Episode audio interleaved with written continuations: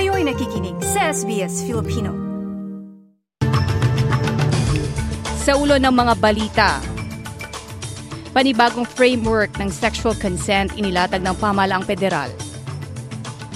International Monetary Fund nagbabala ng potensyal na pagtaas ng antas ng interest rate. At sa Pilipinas, Senator Jinggoy Estrada pinawalang sala ng korte sa kasong plunder, ngunit hinatulang makulong sa kasong bribery. Yan ang mga mainit na balita sa puntong ito.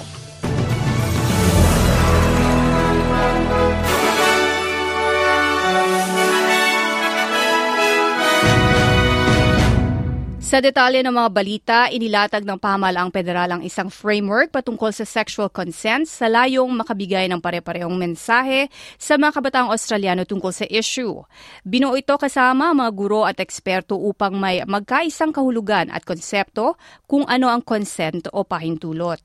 Laman nito ang 5 konsepto tulad ng consent ay voluntaryo, tiyak at pinaalam, sinang-ayunan at pinag-usapan, nagpapatuloy at mutual, at sumasalamin sa kapasidad ng mga individual na kasama. Ayon sa Social Services Minister na si Amanda Richworth, mahalaga ito upang mapababa ang mga gender-based violence.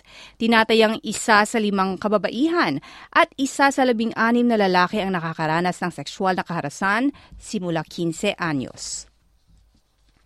Sa ibang ulat naman, nagbabala ang mga miyembro ng International Monetary Fund sa Australia ng potensyal na pangangailangang pataasan pa ang antas ng interest dahil sa patuloy na inflation. Inaasahan ng Reserve Bank na bumaba ang mga presyo ng bilihin sa pagtatapos ng 2025. Ngunit ayon sa IMF, maaaring tatagal pa ito hanggang 2026. Habang kakailanganing katamtaman lang gastos ng pamahalaan sa infrastruktura upang malabanan ang inflation, may benepisyo din umano ang report sa comprehensive tax kung saan mas nakasandal sa GST at hindi gaano sa income tax. Sinabi ng ANZ Head of FX Research, Majabine Zaman, na ang babala ng IMF ang kumuha sa atensyon ng merkado dahil salungat ito sa consensus. All of which point to a softening in activity, and this really supports the case for the RBA to keep cash rate on hold at its February meeting at 4.35%. Now, yesterday, we had labor market data, which really points to a decrease in full-time employment, which then further points to a slowing job market. Dagdag din ng IMF, di naman dahilan ang migrasyon ng inflation sa katunayan, makakatulong ito sa ekonomiya na mapunan ang skills shortage. Ngunit magdadagdag ito ng pressure sa merkado ng pabahay lalo na sa mga renta.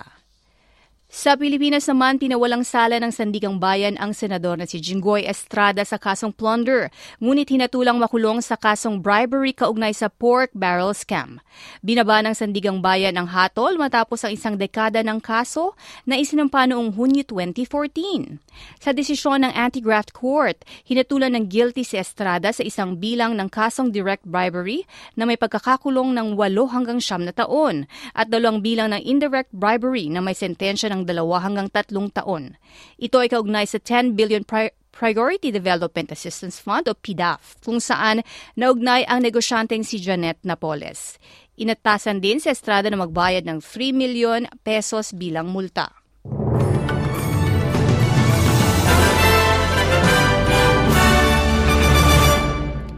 Para naman sa lagay ng panahon, ngayong Sabado sa Perth maaraw at 33, Adelaide ganun din at 35, Melbourne ay bagyang maulap at 28, posibleng umulan sa Hobart at 22, sa Canberra naman bagyang maulap at 28, Sydney maulap din at 28 degrees, sa Brisbane ay uulan at 30, at maulan din sa Cairns at 32, aasahan din ang ulan sa Darwin at 32 degrees.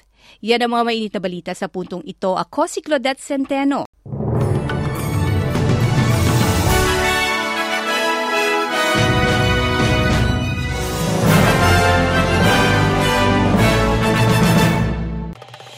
Nais niyo bang makinig na iba pang kwento na tulad ito?